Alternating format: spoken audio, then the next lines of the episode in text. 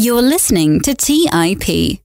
Hey, welcome to the show, everyone. Today, Stig and I sit down for another current market condition overview. Uh, since the last time we've talked, we've seen a massive bounce in the equity market. We've also seen a massive amount of unemployment and many other strange and abnormal things. Stig and I talk about a couple stock picks, negative interest rates, currencies, and the differences between the US markets today and back in 1929. I think you guys are really going to enjoy this conversation, so let's go ahead and get it started. You are listening to The Investors Podcast, where we study the financial markets and read the books that influence self made billionaires the most. We keep you informed and prepared for the unexpected.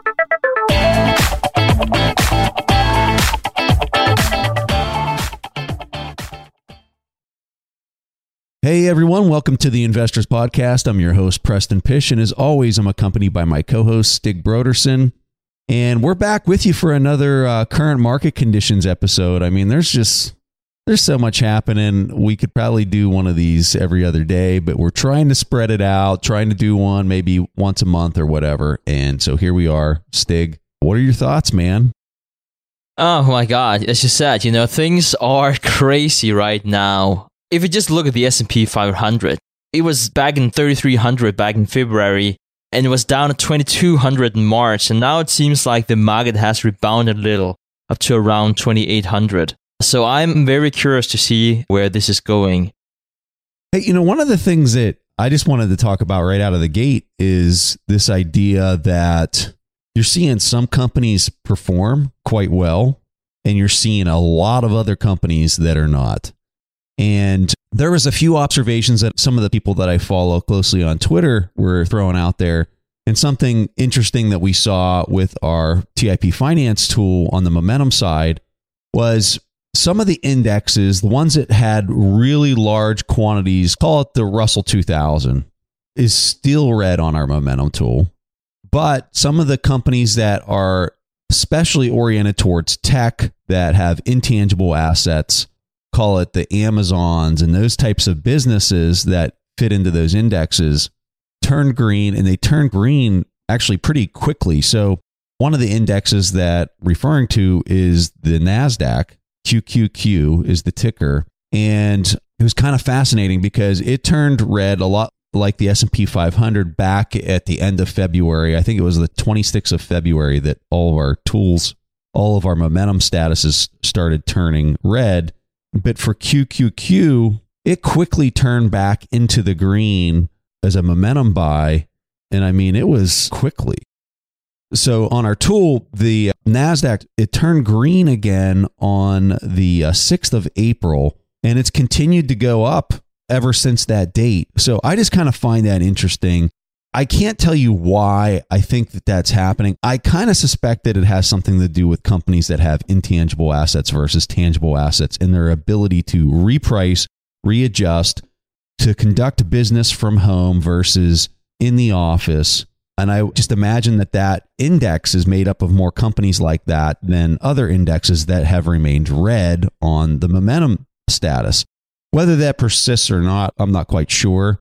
But I do find it fascinating that we're seeing that trend. And I think you're also seeing that on the individual companies. And we'll talk a little bit more about that later in the show, where we talk about a few companies that have really kind of stood out as performers that have good valuation metrics, have good momentum metrics. And we'll talk about that more later on. So, with that initial comment or note, and I have a tweet which we can provide a link to in the show notes that goes into depth on this idea that we were just talking about. It it starts showing you all these different momentum statuses for different indexes. It's kind of a long, comprehensive, like 30 tweets or something like that, all combined into a thread.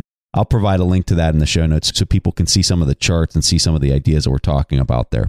Anyway, let's start the show here. Stig, you were going to talk a little bit about the Fed, so I'm going to throw it over to you and let you hammer away at that.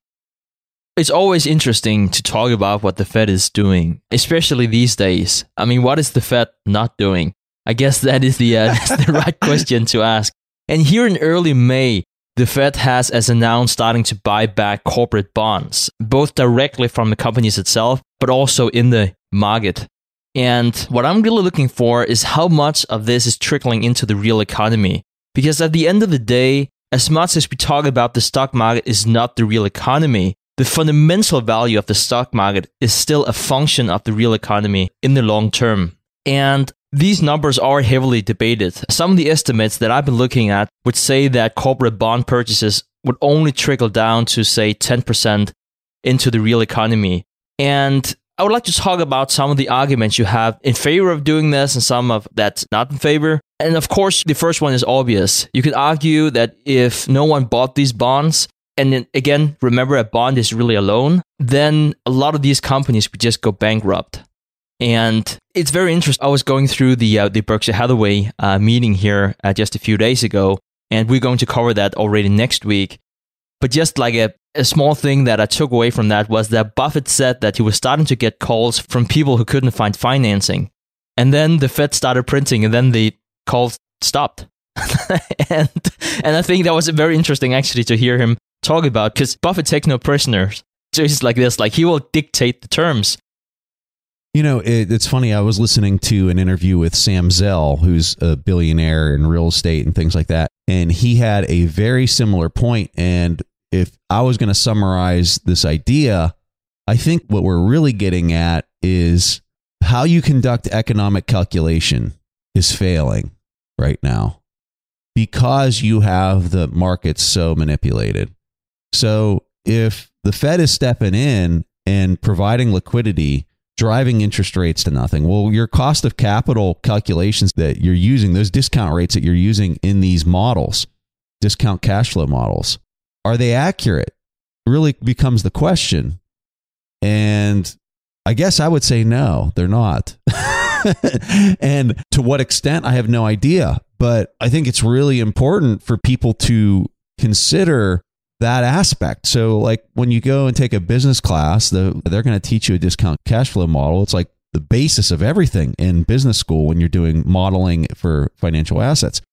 And everyone walks into that discussion, everyone walks into those math problems with a fundamental thesis or a, a fundamental understanding that the currency that you're using for economic calculation is sound and that it's not being manipulated. That's an underlying assumption that everyone steps into the table with. It's never even discussed whether the currency is sound or not. But if it's not, things get interesting. And so, in essence, that's what Buffett's talking about there. If he's receiving calls and then all of a sudden he's not receiving calls, well, something changed and some other entity stepped in and adjust the currency. So, I think that that's something that people really have to account for as they are continuing to use these models, which we're going to talk about using these models as we're talking about the valuation of a few different companies later in the show. And so I think it's important to, if you're using a discount rate, you need to really kind of understand what that means. And so that's one of the reasons Stig and I like to use an IRR, an internal rate of return, because what we're doing is we're taking the price and we're solving for the discount rate.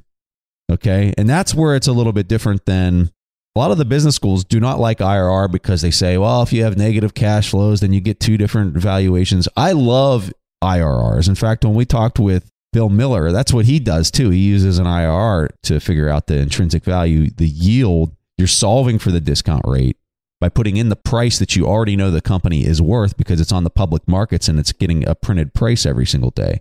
And so I think that that's important for people that are doing financial valuation is that they're using IRRs because at least you can look at something relative to other companies or relative to a 10 year bond, what the yield is. So if I come up with an IRR of 20% on a company, well, that is mathematically, that is better than something that has a 10% IRR or a 5% IRR.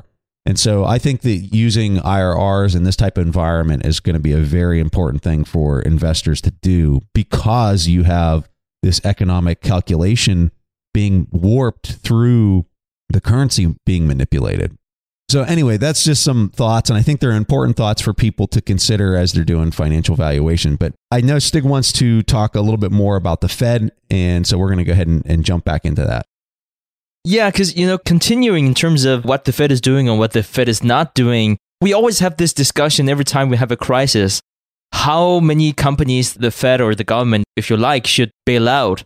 And there's definitely no doubt that a lot of these companies have behaved responsible. And you can even make the argument that perhaps some even expected the Fed to print money for them if something went wrong. Essentially, this is a political question, and we don't want to talk too much about politics. What I do want to say, though, I do think that it is important for the government to step in in times of a crisis. That's one of the reasons why we have a government.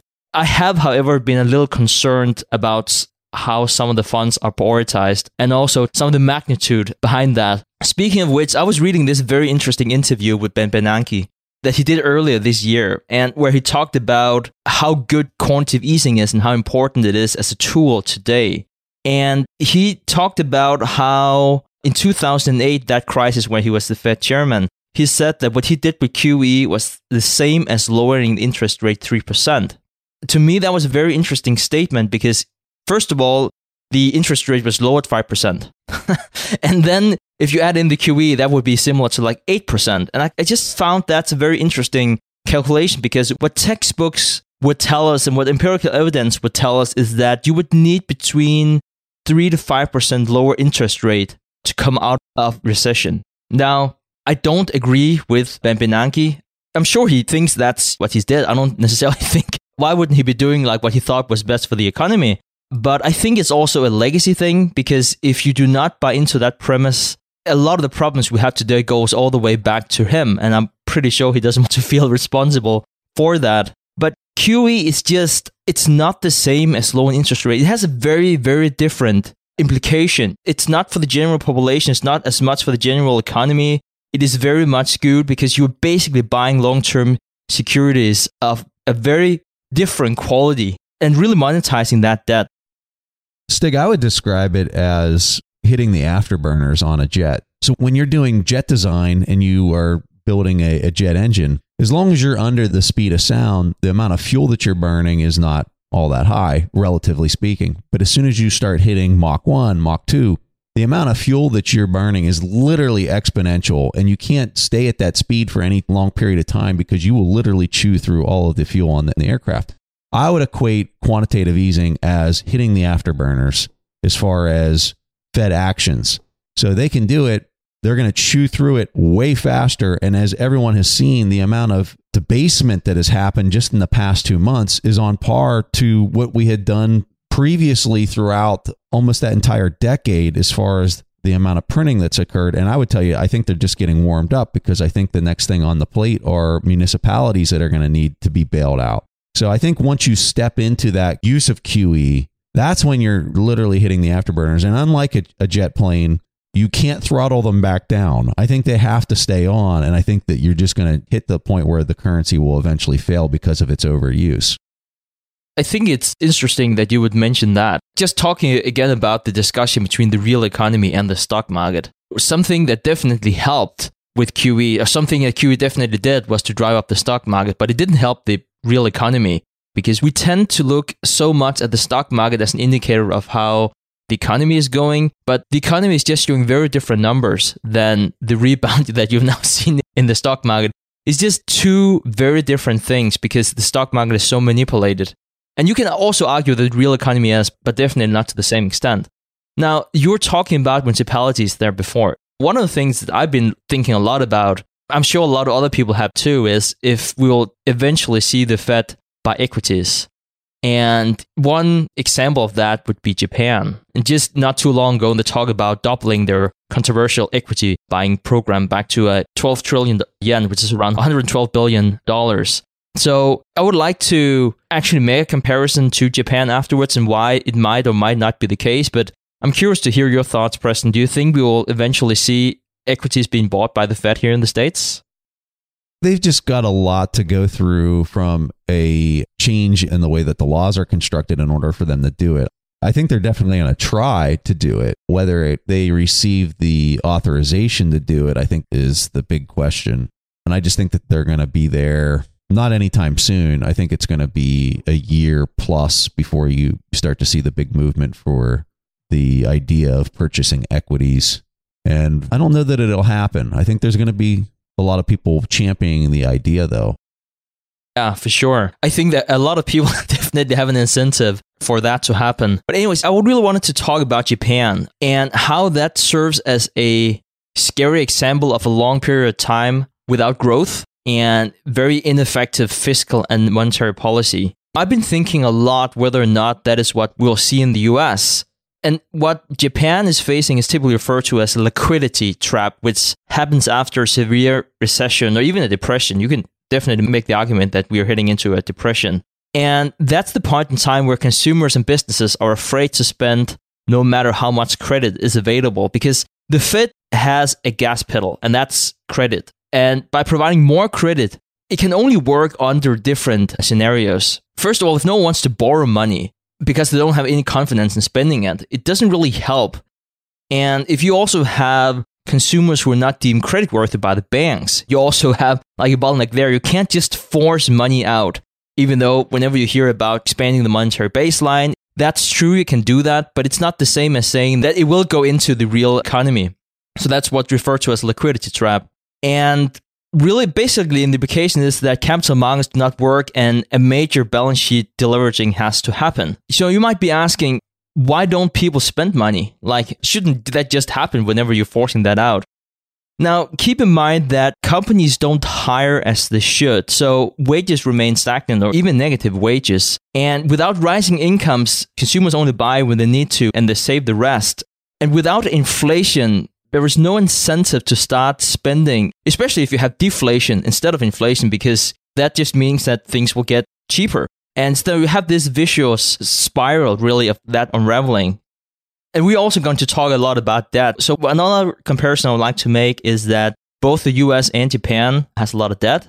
They both reach this 90% threshold of debt to GDP. And the reason why I call this a threshold is that it's sort of like that level where debt just keeps on feeding on itself.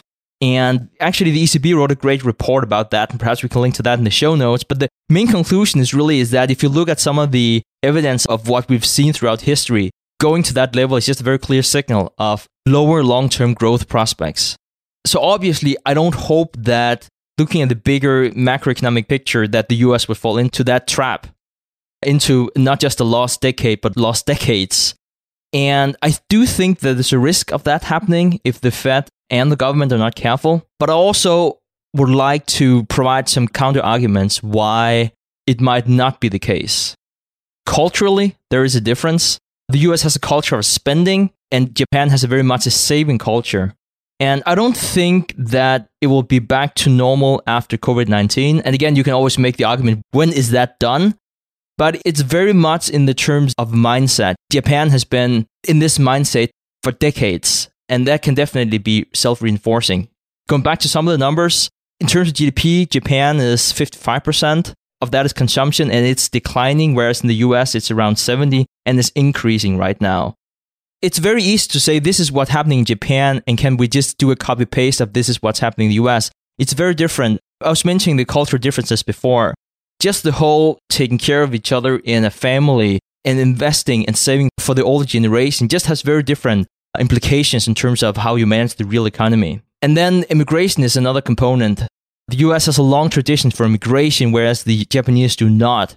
And I know that immigration is a political loaded topic, but I just wanted to outline some of the arguments why the US could fall into that liquidity trap and why or why not it could happen.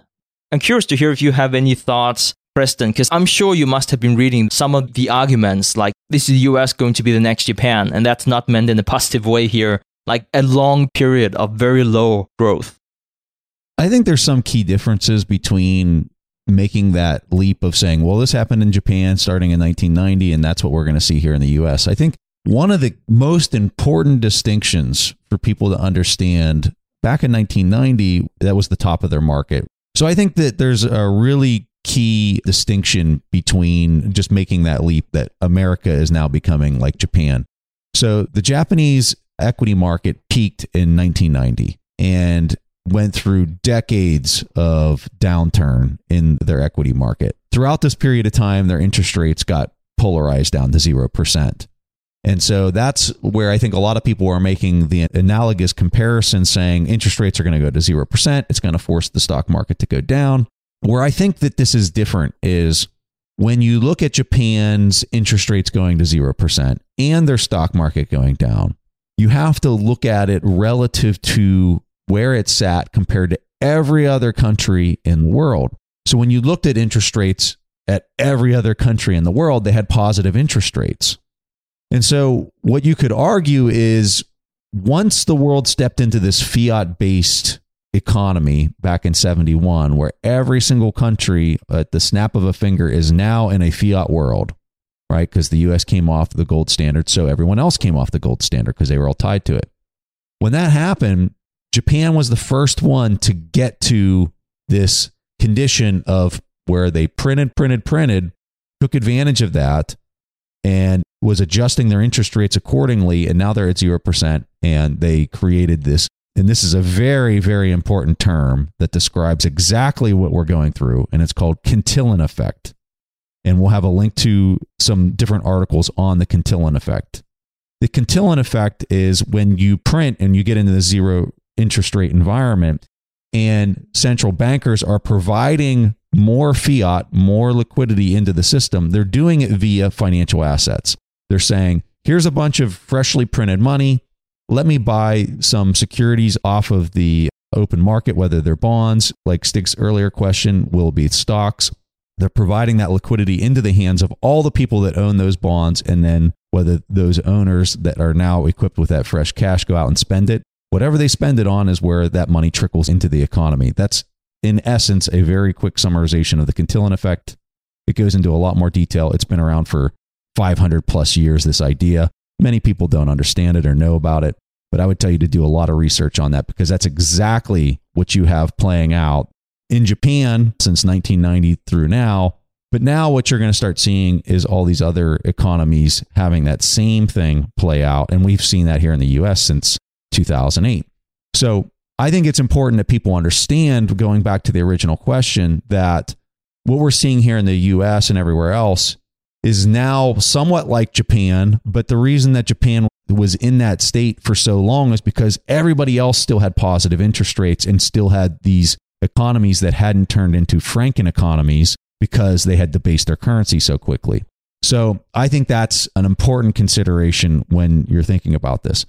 I would like to provide an example of this Cantillon effect in a way that I think everyone can understand it. So let's pull out the game of Monopoly, okay? And let's warp ourselves in the game to the end of the scenario, which is total consolidation at the end of the game. But let's say that you got four players, okay? You got a banker that's working the currency, and one player has really dominated the game, and you have three other players that are still alive. They still have a little bit of money, but they don't own much on the board because the one player has monopolized or consolidated a lot of it. Now, what happens at this point if players start to go bankrupt, like the other three players that are barely surviving, right? What happens if they start going bankrupt? But we need them in the game so it looks like we have a real economy. Well, the banker says, Well, I'm going to step in and I'm going to provide liquidity to the game. How does the banker provide the liquidity?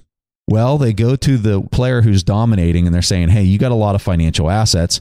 Let me give you cash and then you hand me those cards for those properties, right? So now that player who's already dominating the game is receiving the cash. The banker is taking the properties off the market. These would be the bonds. And this is what we've seen for the last 10 years under quantitative easing. They're taking those cards for the properties off the game and they're providing the liquidity. Now, the player who's winning, who's receiving all this cash, what do they want to buy with all that money? Well, they want to buy whatever remaining properties are there that the other players have on the game, which isn't that much. So now you have a lot of cash chasing fewer and fewer assets. Well, that's a recipe for bidding prices up for the financial assets, right? The financial assets go up in price. And so you can see the dynamic that's at play.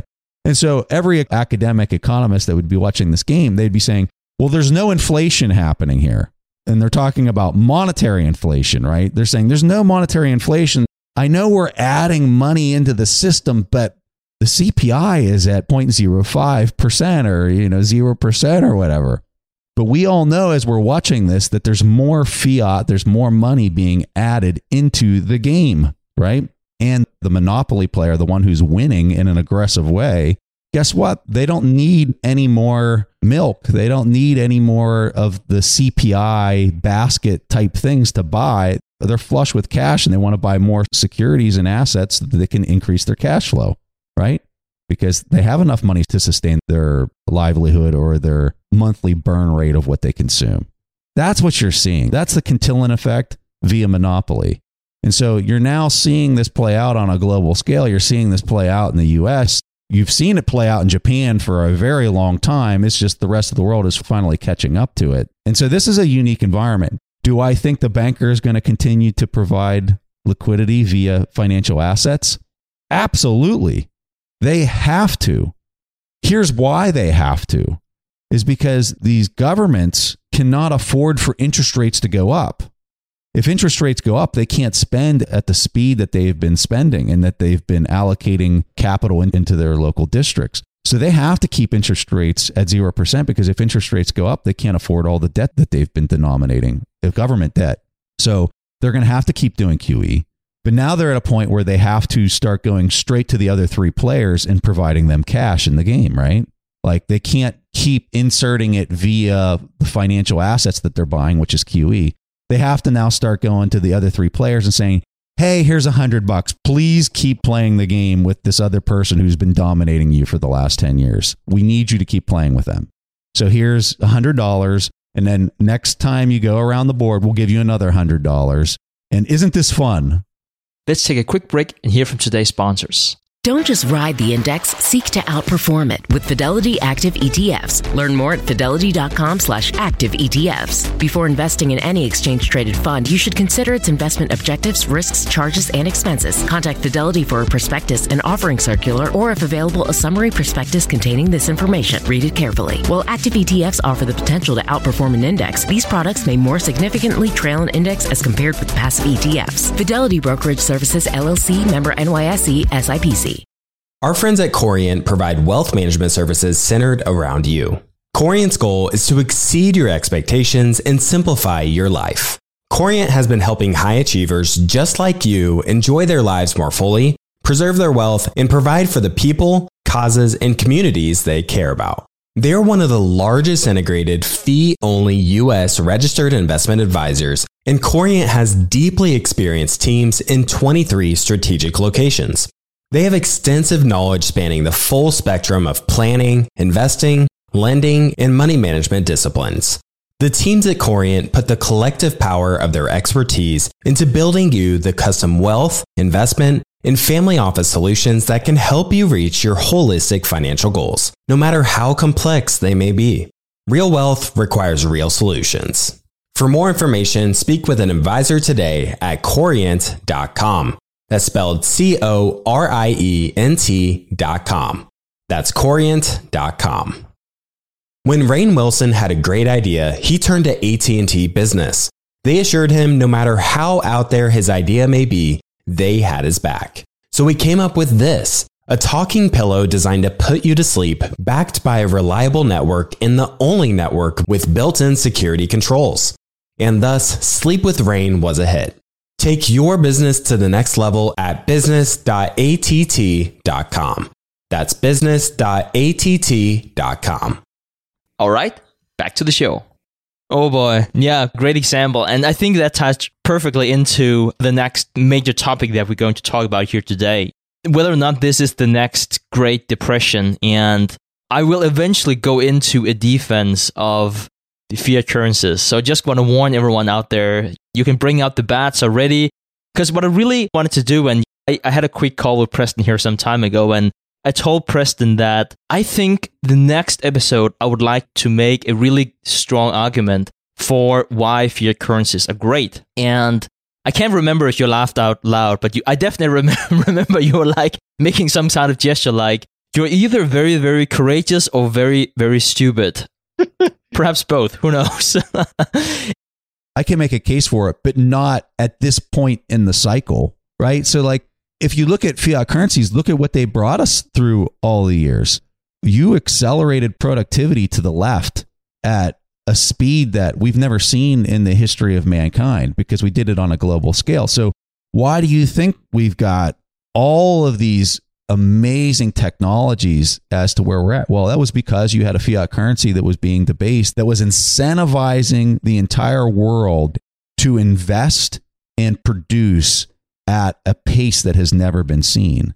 So that's what a fiat currency produces. But the problem is, is what we're seeing right now is you get to a point that as you overuse that fiat currency and you overuse that debasement, you have created an incentive structure that is so accelerative at this point that it's literally ripping the sides off the vehicle that you're riding in. And so if you're going to make a case for fiat, that would be the only case you could make. But you probably only want to do it in a very small dose. And whenever you stop doing it, you need to go back to some type of sound money in order to not rip the doors off the vehicle. Because that's where I think we're at right now. Interesting argument you bring up. So I actually wanted to go back to 1929. Let me instead go back to the 1500s. And people are like, oh my God, this is going to be a long, long speech Stig's going to make. I was reading this amazing book called Sapiens. I've probably been reading that three times over the past year. And originally it was it was actually Guy Spier who told us about the book. I think it was like episode 14 or something. I'm a very slow learner, so I've been catching up here over the past year. But it was interesting that specific section about why the economy was not growing until the 1500. And I think that there's definitely some arguments that could be made about what happened whenever you had the agricultural revolution. But let's not go back further than 1500. But it was very much about one of the reasons why credit systems didn't work or almost didn't exist before then was that people sort of like believed that the economy was a fixed pie. The king of England could be wealthier if he conquered France and took their gold. You know, that was sort of like the perception. They didn't have this uh, cycle of if you have money, you can invest, and then you will make more money, you can invest even more. And you don't have the growing pie sentiment. And all of that slowly happened whenever Columbus got to America and you started to have the whole credit cycle that was later adopted in the Netherlands. And eventually Adam Smith wrote a fantastic book about it, Wealth of Nations in 1776. But anyways, let me fast forward to that because I think this whole credit system, I just wanted to tie that into this discussion. And perhaps then afterwards we can talk about some of the dangers of credit too, which also is very evident throughout history.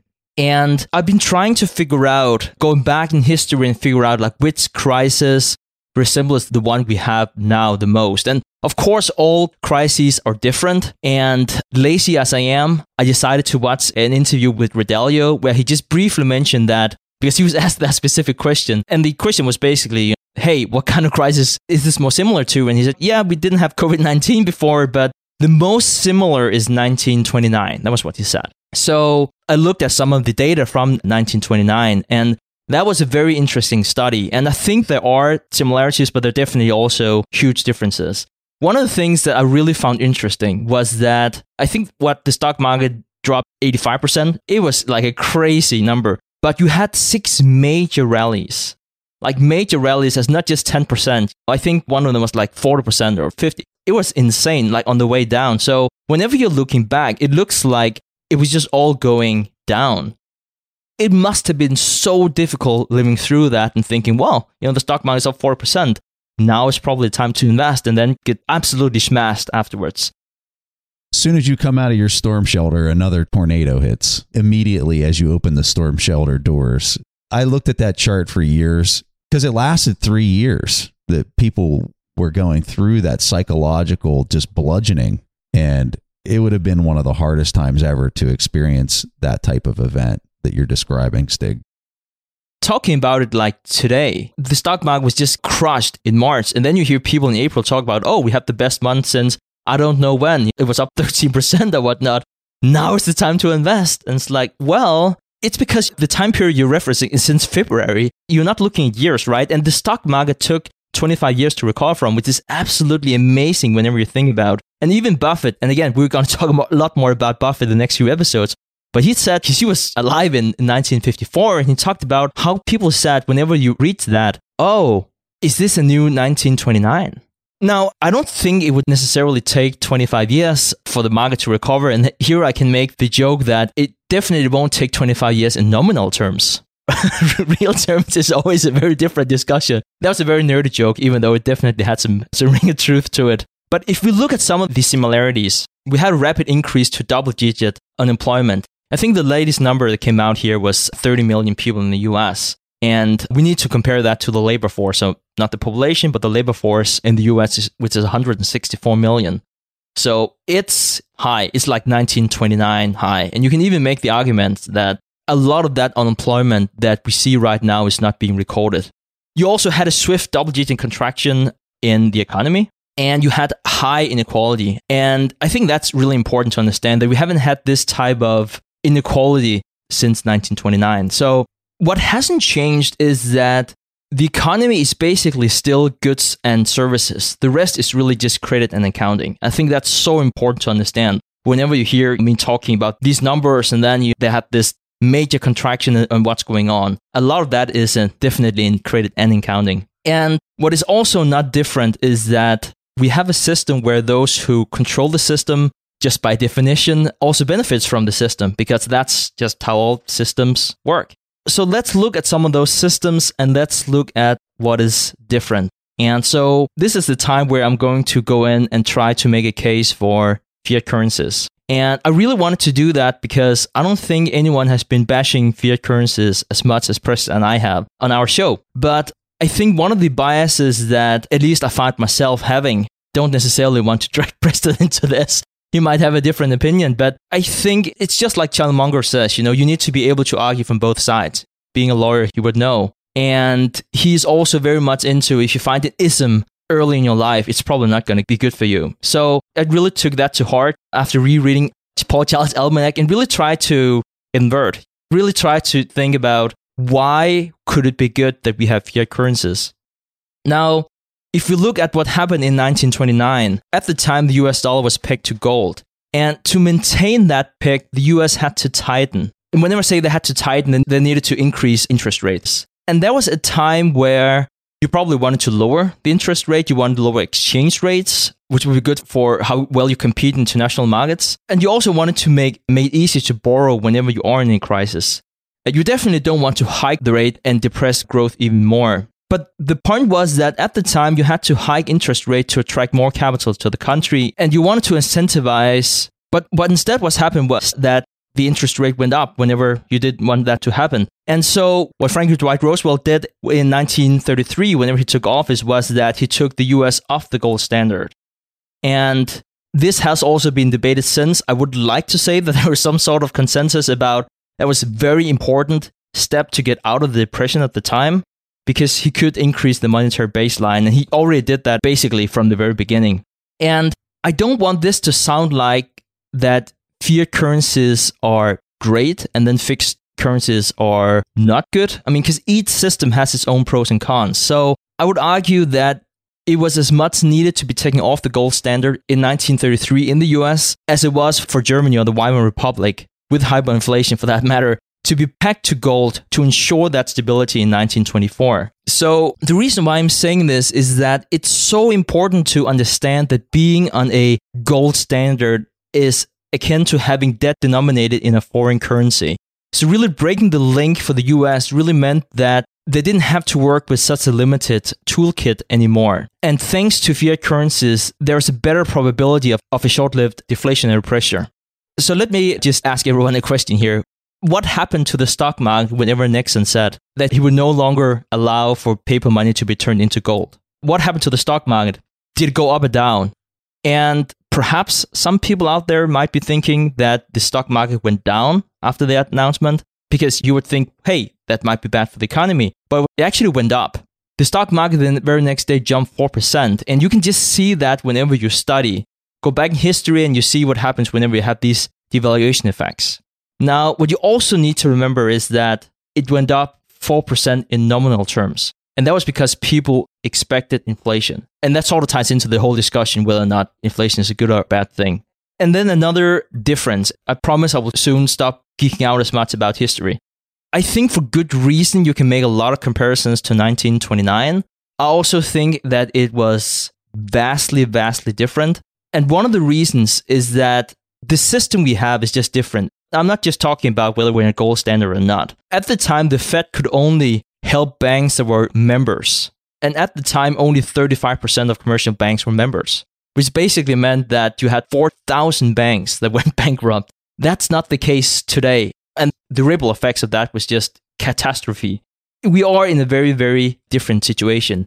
The dollar shortage that you saw back then. We don't have that now. Yes, we do have a dollar shortage, but you have swap lines. You have hundreds of billions of dollars that's being swapped right now. So it was just a very, very different system. And as much as we can say bad things about the Fed and what they've been doing, and we probably should. We definitely have learned to tackle crises better than definitely if you look back to 1929. We have more tools. And I just like to add that now that I've been bashing fiat currencies for so long, quantitative easing for that matter, that's not my favorite tool. Let me put it like that. But we are in a very different situation whenever we're looking at that. So I'm very curious to hear if you have any thoughts to this, Preston. I think fiat currencies are a total abomination. I don't think that there's any reason that a country should have them other than their intention to debase them so that they can apply a tax across the entire population without the population having a vote in that. That's pretty much the only reason to have a fiat currency. So, I mean, think of it like this let's say you have a pegged currency, right? And you want to go to war. Well, with a fiat currency, you can just debase the currency immediately without any of the citizens having a vote to pay for the war through debasement, right? But if you have a peg currency, now all of a sudden you have to issue war bonds and people have to get behind the idea and fund it before you just go out there and spill the blood of the young citizens that are going to go fight it. So I guess I just look at fiat currencies as being a total farce for a country in order to debase their currency and to universally tax everybody without their input as fast as they possibly can. So I just can't make a case for it. One of the things that I've been thinking a lot about, and I think it's definitely also on my record, are the issues that I do see with a fiat based currency. I do want to make the counter argument again to be able to see it from both sides, not to be too one sided. I'm not saying that you are, Preston. I'm pretty sure that you thought about. No, no, no, uh, no. I'm very one sided. I think they're terrible. You think they're terrible? Okay, no. I think it's very dangerous in life, and especially when it comes to finance, whether or not you have the truth. I guess that's one of my issues. And that's one of the things that I've been thinking a lot about. You know, we've been doing this for six years and we've been talking a lot about the issues with fiat currencies, which is why I hear six years in would like to make the case for it. And this might sound a bit more philosophical, but I think that there is something about considering that in terms of how to take in new information. But regardless, one thing that I would like to talk about is what do we think is going to happen? Do I see the system that we have now break down anytime soon? And how do I position myself as an investor?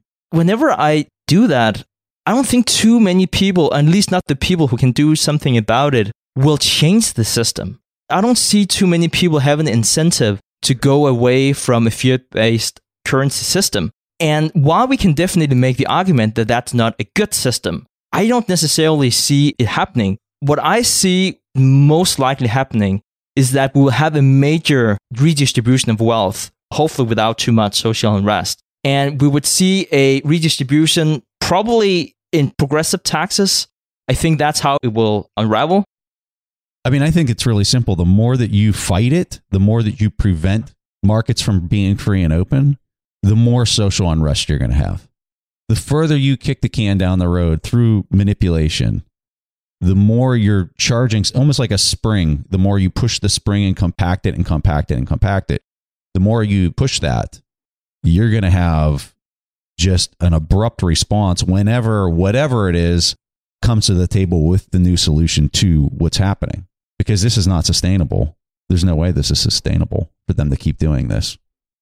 No, I, I don't think that's sustainable either. And I think one of the things that authorities would eventually do is to have this major redistribution. It might be in terms of you know UBI. I think there is definitely a case that that could happen. It has also gained a lot more political popularity recently. But if you ask me, I think that at least within the next decade too, it's very difficult to make predictions that goes a lot longer than that. I think it will be within that currency system we have today, just with eventually more redistribution. I'm curious to hear how you think it will play out. There's a reason I own Bitcoin. For 2020, it's up 29%. Since we talked about it on the last mastermind discussion, it's up 15%, and the rest of the market is down significantly. So, and it's been like this for 10 years. In some years, it's been up thousands of percent. So, either people buy into that narrative or not. And if they don't, I mean, that's their own prerogative. I feel like I've read a lot and I've studied it for five years straight so I feel like I understand it really well. I think it performs really well. But yeah, that's my hedge for this entire scenario. All right. I just also want to say for the record that I also own Bitcoin. I think I told that before also, I think it's about and- time you told the audience that you own Bitcoin. I hope I've done that for years. But I think it goes back to my previous hammer in terms of I need to be able to see it from both sides. And I see some major issue with the current system. That's also one of the reasons why I own Bitcoin. I would like to talk to you more about trying to buy gold. And there was actually a fun story. We're going to talk about that later in the episode, how that went out. But I see some major issues. But for one thing, I don't know if I'm right. And the other thing is, I'm not that significant. Like, it's one thing what I want to happen and what I think would be best in terms of a monetary system. Another thing is what's going to happen. And that's two very different things. And this might be a silly example, but there's this famous quote, and I think it was from Richard Feynman, the guy who won the Nobel Prize in physics. And he was saying that people don't change opinion because of better facts. The reason why we adopt new knowledge is because those people who do not believe they die and new generations adopt that new point of view. And I think that's not talking too much about Bitcoin, but I think that's one of the things that I'm seeing right now that people are like screaming from one corner to the other. It's like, now I have 10 more arguments why Bitcoin is good. And then the other corner says, no. And it doesn't matter how good those arguments are or if, if they're not good. The other side just refuses to listen. And I don't know what the future system is. I definitely have strong opinions on that, but I don't think we will see a change because one side just has better arguments. Let's take a quick break and hear from today's sponsors. If you're looking for the right franchise concept at the right time, an iFlex Stretch Studio franchise is the business for you. iFlex is the newest franchise concept from the founders of the Joint Chiropractic. With over 200 licenses already awarded to our regional developers, there's never been a better time to own an iFlex franchise in your market. An iFlex Stretch Studio franchise offers its clients the best in professional assisted stretching for one affordable price in one beautiful location. Even the Mayo Clinic says stretching can increase flexibility and improve your joints' range of motion, helping you move more freely. Prime regional developer opportunities and franchise locations are going fast. Don't miss this opportunity to get into this rapidly growing health and wellness business from the founders of the Joint Chiropractic. Find out more today. Call 888 994 3539 or visit iflexpodcast.com. Call right now 888 994 3539 or visit iflexpodcast.com. Kyle, you're connected with a ton of different investors and portfolio managers, and you're just really in the know on a lot of these things. How do you keep up with all the day to day headlines for your portfolio companies? Yeah, so I used to have a ton of issues with this, and that was until I started using Yahoo Finance. Really? What's so great about it? So Yahoo Finance is awesome. I have my whole portfolio entered and I can easily see all the top headlines to keep up with the recent news. And each day you get an overview of the major global events that might be moving the market. So I'm ready to easily pounce on any opportunities that come my way. What else can you do on Yahoo Finance's platform? They also have a number of cool features, including a tool that lets you link all of your investment accounts, analyst ratings, and independent research, as well as the ability to create customized charts. Well, now I know that the audience is really going to love this one. And I actually, see they have 90 million monthly active users. For comprehensive financial news and analysis, visit the brand behind every great investor, yahoofinance.com. The number one financial destination, yahoofinance.com. As many of you know, I love studying businesses and networking with business owners. The more I've studied businesses, the more I've realized that starting and scaling your business is easier than ever because of companies like Shopify. Did you know that Shopify powers 10% of all e commerce in the US? Shopify is the global force behind Allbirds, Rothy's, and Brooklinen, and millions of other entrepreneurs of every size across 175 countries. Shopify is the global commerce platform that helps you sell at every stage of your business. From their all in one e commerce platform to their in person POS system. Wherever and whatever you're selling, Shopify's got you covered. Shopify even helps you turn browsers into buyers with the internet's best converting checkout, up to 36% better compared to other leading commerce platforms. What I personally love about Shopify is that it's the turnkey solution to kickstart and grow your business, and they are totally committed to giving you the necessary tools to succeed as a business owner. Plus, they have an award winning customer support team there to help you every step of the way. Because businesses that grow, grow with Shopify. Sign up for a $1 per month trial period at shopify.com slash WSB. That's all lowercase. Go to shopify.com slash WSB now to grow your business no matter what stage you're in. That's shopify.com slash WSB. All right, back to the show. I totally agree with you. And that's what's interesting about the whole Bitcoin argument is it just doesn't care what anyone's argument is. It's a mathematical protocol that's just ones and zeros, right? And it's just doing what it does. And whether you agree with it or you hate it or you love it or it doesn't matter. It's going to keep on doing what it does. And if country X, Y, and Z say that it's banned in their country, well, then it's going to be banned in their country and it won't be in all the other ones. And it's going to keep doing what it does. And if you don't like that, then hate it and don't buy it. And I just want to throw it out for the record. Stig has owned Bitcoin for a long period of time. He fights me. he fights me on this show. And you know why he does it? He does it because going back to what he was talking about earlier, he wants there to be a balanced argument. It goes back to what we both firmly believe, which is if you can't argue both sides of it, and this is really big on Charlie Munger, if you can't argue both sides of it, well, then you don't understand it well enough. And so I think for the audience, they need to understand that although he has a position, he, the reason he's arguing or he's taking the other side of it is for the audience's benefit to hear two sides of an argument. But anyway, let's plow into just a couple different equity picks in this environment. And you already heard my comment, and I'm sure Stig agrees with me on the economic calculation because of what's happening with the currency and how difficult that is. And so when we talk about the intrinsic values of a couple of these picks, and we're talking about that, we're using an IRR and we're going to compare it relative to other things out there just so you can see the relative comparison. So when I pull up our TIP filter tool, which basically goes through the entire US market, it prioritizes all the picks based off of value investing principles that Warren Buffett, Benjamin Graham, and all them have taught us through all their writings. So when I go through this filter tool, we're getting a lot of companies, a lot of financial companies hitting the filter. And because of a lot of my opinions on the currencies, I'm a little hesitant to recommend a lot of those. But I have found a few that are high in the filter, in the value filter, but also have good long-term momentum trends. And that's something else that our tool provides is this green buying momentum status. And so let me just talk through a couple of these. So the first one, and this is a pick that we talked about. Oh boy, I think it was the first quarter of 2020. Biogen. Is that when we talked that Stigger? Was that the fourth quarter of 2019? It was around that time frame. It was around Christmas time frame, I want to say. So Biogen, here's a company that whenever I do an intrinsic value on this and I'm looking at the IRR, I would tell you, I think the IRR on this is around 13 to 12%, which is extremely high if you bought it at the current price. And today it's trading at $296. This is a pharmaceutical development company. And really, it's a large company. They're doing 14 billion in top line revenue annually. When you look at their top line, it's been growing like crazy and lots of free cash flow. I think in this environment, this does well considering we're dealing with a virus.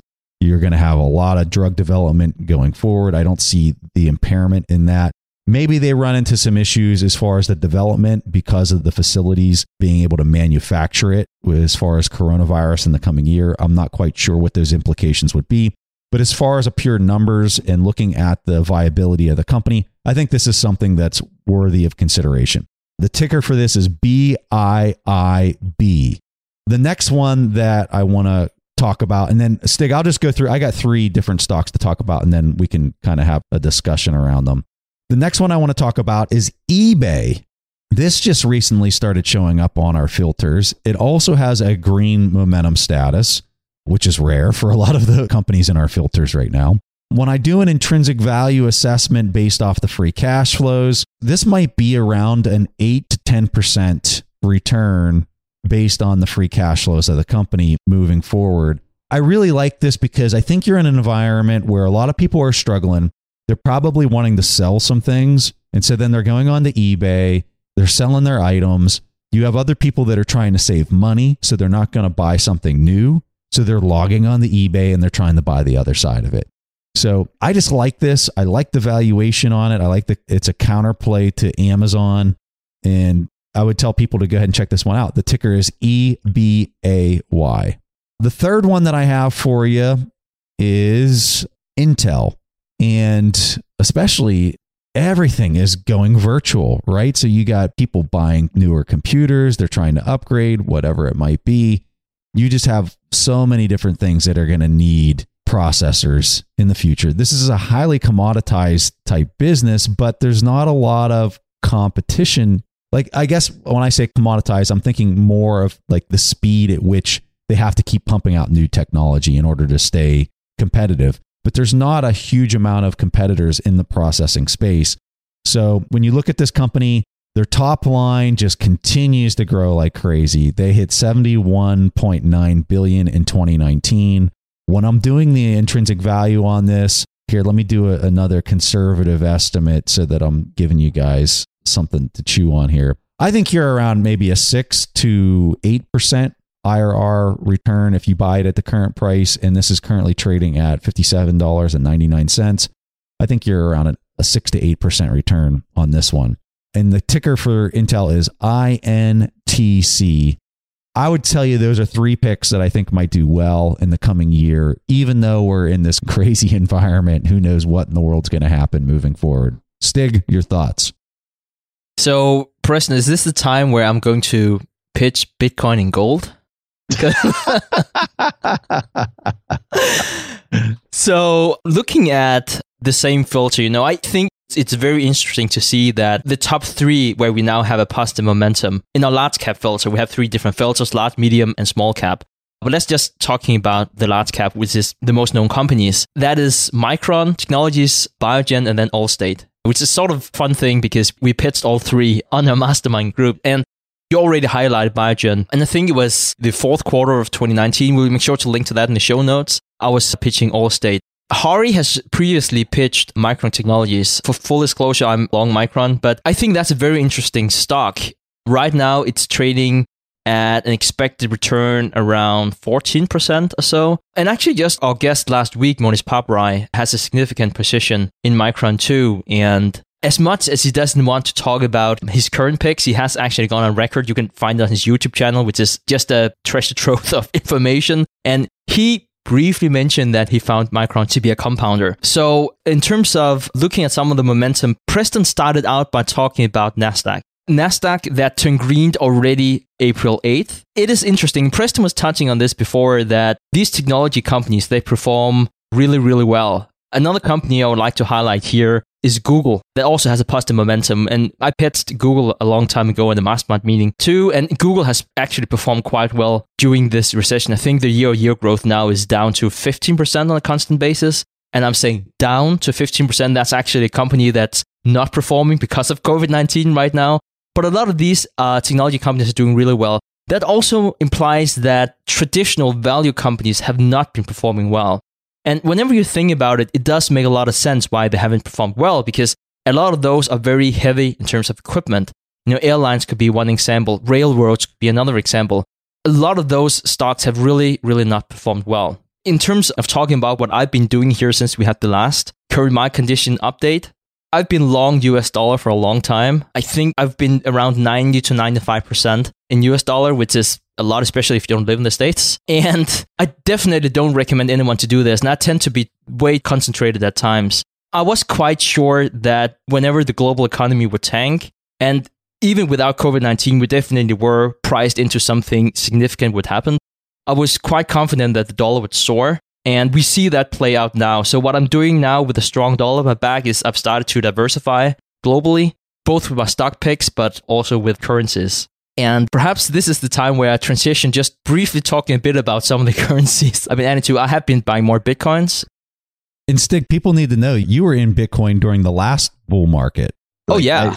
I, I think people that are listening to this might think that you just like bought it in the last year, but like you've owned it for many years at this point for many many years. But just like I'm trying to bash you as much as I can, Preston, and, and luckily we can we can record it. You know, I have I have friends too, and then I'm you. You know what I mean? Like then I'm the guy who's just trying to like not being ripped apart because people are like, that's the stupidest thing I ever heard. Because then I'm forced to come up with the good arguments, you know, why I have the position that I have.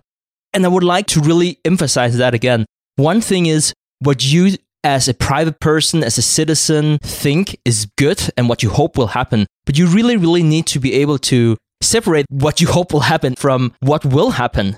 Preston, or me for that matter, might be writing in our thesis about this fixed monetary baseline. Jeff Booth might be who we had on two weeks ago. It was amazing the way he talked about currencies. He might intellectually be right in that.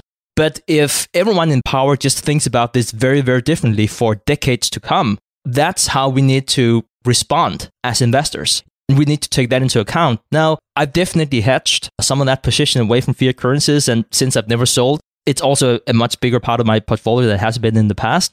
One fun story I'd like to talk about now we're talking about currencies is gold.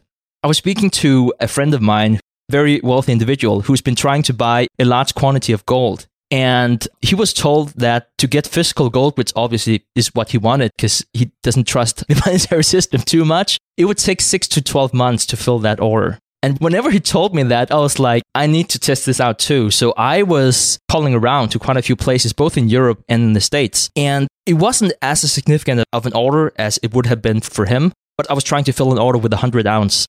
Obviously, that's a lot of money, but it's not a significant, significant order. And it was very difficult to get a hold on physical gold. Like most places would say at least a month. And I was a bit surprised and then again, I wasn't surprised at all because the time that you need an alternative currency is the time that everyone needs another currency. So I just found that to be a very interesting study to do yourself. So, Stig, I have a really unpopular opinion about gold.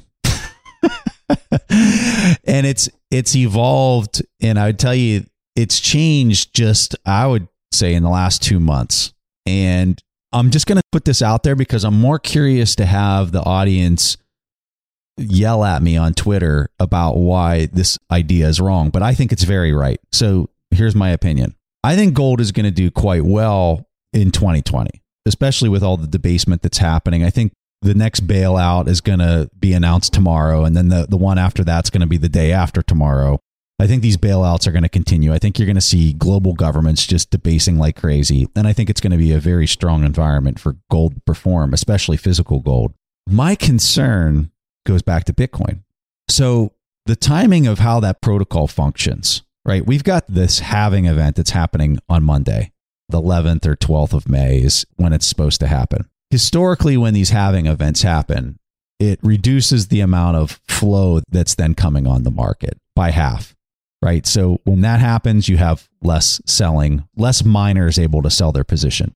Historically, when you look at this event and what happens following this event, it doesn't happen immediately. It happens about a quarter after the halving event. You see the price really start to run. And I completely expect that exact same scenario to play out again a lot of the math, a lot of statistics have been done on this. Plan B, who we had on our show, he's modeled this. It has like an R squared value of 95%. And model suggests that the price is going to 100,000 on Bitcoin. So now I want to walk you through how that relates to gold. So based on the timing of the math of how this plays out, this means that Bitcoin should be around its previous all-time high around Christmas timeframe. Uh, we're talking $20,000 per Bitcoin. Today it's at 9,000. So if that happens and we see Bitcoin make this massive run between now and Christmas to 20,000, and it's not stopping at 20,000, I mean, it's going to keep running after that throughout all of 2021. I think that what you're going to see is you're going to see people who have been hearing about Bitcoin now for over 10 years. You're going to see Bitcoin pass its previous all time high. And historically, when it does that, it really runs after it passes its previous all time high. And the percentage gains that you're going to be seeing are somewhat mind bending. The market cap is going to be in hundreds of billions, approaching a trillion dollars in market cap for Bitcoin. I just don't know how gold, that's already sitting at a market cap of, call it $8 trillion, is going to possibly compete with this, especially when your clearance of transaction times are six months. like you're not talking about conducting a transaction in near immediate terms like you are in Bitcoin. You're talking about something that to receive physical delivery of your gold takes six months in order to get it. So, my concern for people that are buying physical gold today is they're going to receive that at a time when this potentially, I mean, this is all potential, but the math suggests you're going to be seeing Bitcoin passing its previous all time high. And I just can't imagine the media and the news that's going to be pumped. I mean, CNBC is already talking about Bitcoin every single day. So, what does that look like in six months from now as it's passing its previous all time high? People are seeing the daily percentages going up. I mean, you know what 2017 was like, it was insane. So, if we're reliving that in the face of gold transacting at six months per transaction, I kind of think you're going to have a really significant concern for people holding physical gold by the end of this year and into 2021. And I know one thing if Bitcoin's running like that, I don't want to own physical gold. I'm not going to be a buyer in that market personally. Now, other people might be, but I don't know. I'm concerned for people that are taking physical possession of gold in that environment if that happens. I'm kind of curious whether you agree with my thesis. Do you think that that's a concern? Yeah. So let me just for a moment not play devil's advocate because I have the same concern. I've been trying to track some of the progress of buying gold, and it's definitely in many ways been a lot easier than it has been in the past. But gold is just such a different creature than something like Bitcoin. It's sort of like you would be tuning your Skoda. And then comparison, you have the second fastest Formula One racer. Well, it's not the fastest. No, but you know, it's still pretty fast. And it's just a silly analogy. But I think I would like to use that because I don't want to have own gold like have in my home. So I, I called some of those brokers and you just had investigative questions like how does it work? Where is it stored?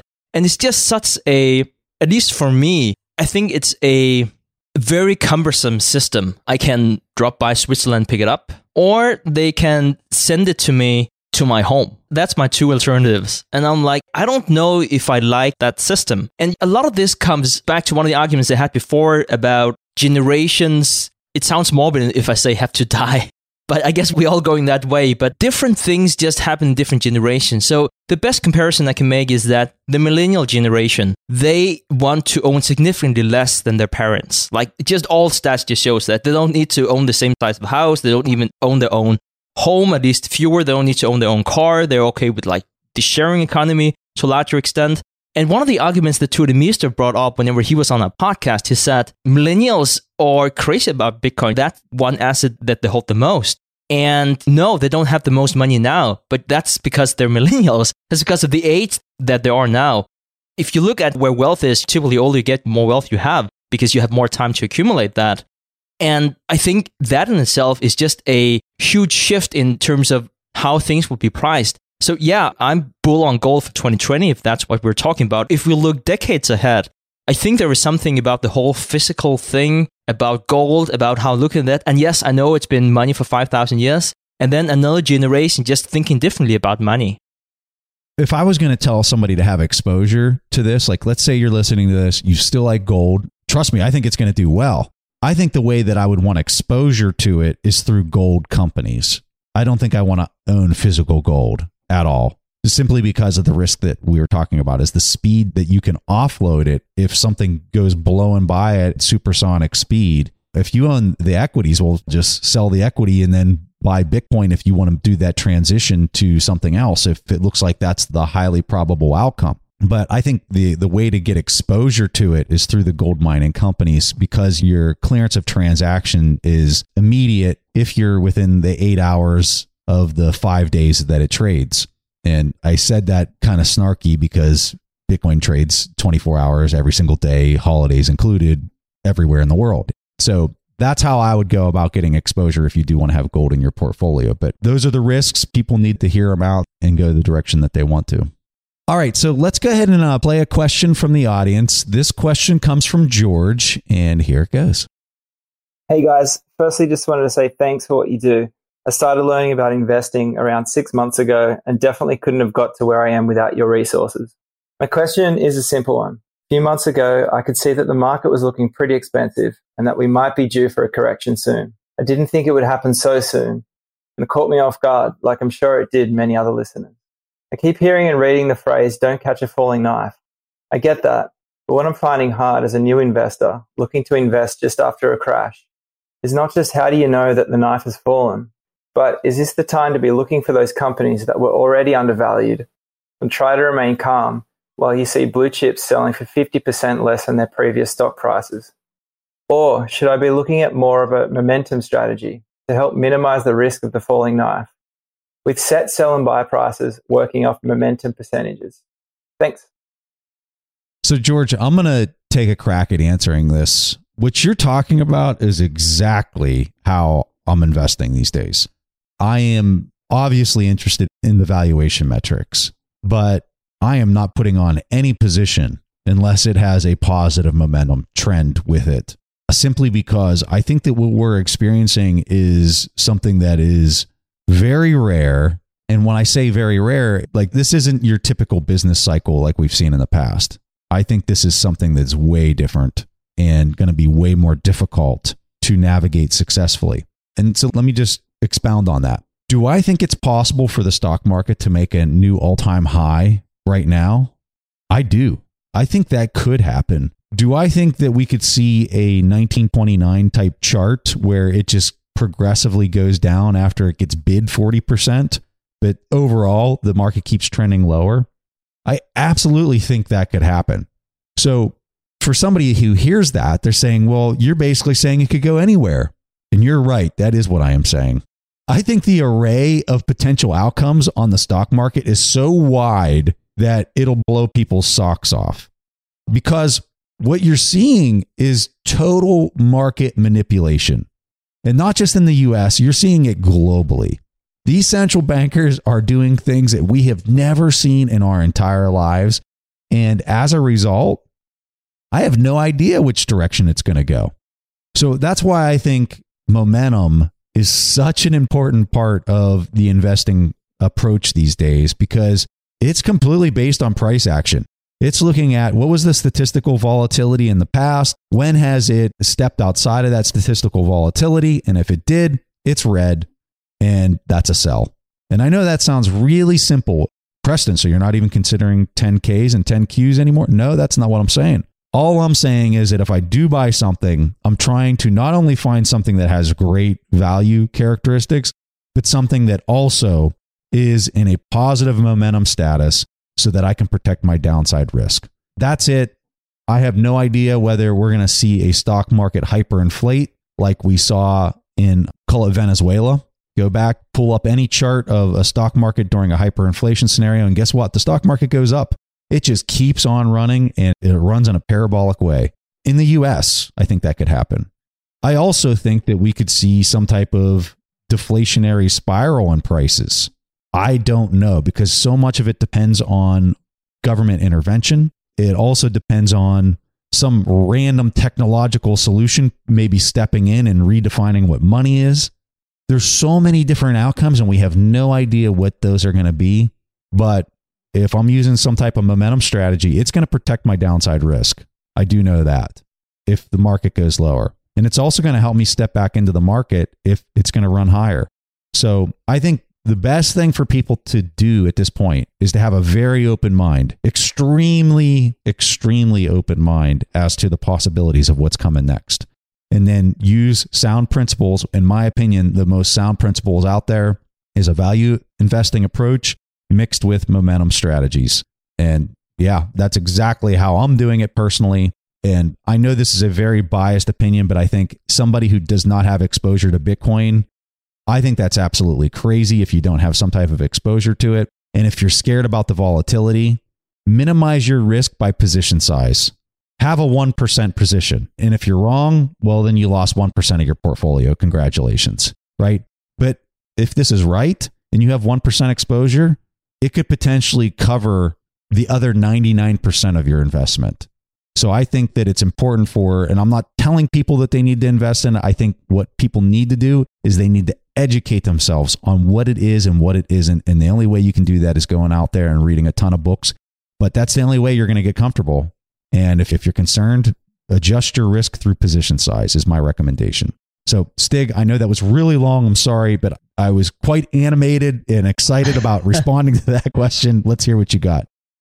I think you need to use both, especially in times like these where I wouldn't say that value is out of style. I would just rather say that value is just manipulated. And so much of that comes from that initial manipulation. Some of that is difficult to cope with because, for instance, something like quantitative easing that's completely messing up the market. Whenever you're taking away quantitative easing, even though it might not supposed to be there in the first place, it is sort of like tightening. And so it's just very, very difficult environment to maneuver in. But I think it is still important to revert back to value, especially in volatile markets like this, because you might be tricked into thinking that companies can change the fundamental value 10% almost on a daily basis. And the intrinsic value of companies just moves much slower than that. And even though you have definitely seen significant changes in the intrinsic value of some companies because of COVID 19, it's still a very sound principle to go back to. At the end of the day, buying and holding great companies, at least to me, I don't think that will go out of business. It might just be a more difficult time to do that than a long time because the market just gives you very different signals than it used to. And if you're completely blank of what you should invest in, something like Vanguard's World Market ETF, the stock ticker is VT, the expense ratio is eight basis points, and you have a great diversification if you do that. The momentum of that is still red, so perhaps now is not the time to go into it. And it actually did turn red at February 26th whenever the US stock market did that too, obviously the US stock market also has half of the uh, global market cap, and they would still be a good call for you if you had made that at that time. So the indicator still tells you to sit on your hands, but that might be a way to do it if you're very unsure when is the momentum going to change. I don't really have too much of an opinion on individual stocks. You might consider something like that specific world market ETF that's just very cheap to buy into. Stig, I would say people just need to be prepared for being whipsawed all over the place. Would you agree with that? Yeah, I never know where the stock market is going, but right now it's a very tricky time that we're in because there are so many who has such a huge incentive in terms of manipulating the markets. And I know that the future has always been difficult to predict, and this time is no different. And I've talked a lot about history before. At least the last hundred years, I don't know whenever the market has been as manipulated as it has been right now. You're just talking about 1929. And again, I'm not saying it's going to be anything like 1929, like you also mentioned before, but I think it's important to say we just have a very different system. Like this system couldn't be manipulated the same way in 1929 because the system was not set up to be manipulated the way it is today. And that manipulation is good for some reason, but it's also bad for other reasons. For instance, like I mentioned before, the Fed couldn't go in and support the banks. So it was raw capitalism.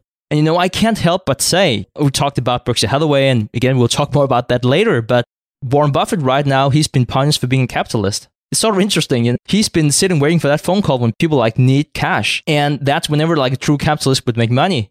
But guess what? He gets no deals because they get free money from the Fed. And so that sound principle that he was relying on that with credit freezes, whenever we face a huge crisis, that's the time that I will make great returns. I can easily understand if Buffett has been thinking that. That's also what happened in 2008. And what's happening now? Well, the Fed printed trillions of dollars, and now it's just a different ballgame. So, George, we just want to thank you for asking such a great question. Because you recorded your question at asktheinvestors.com and got it played on the show, we're going to give you a one year subscription to our TIP finance tool.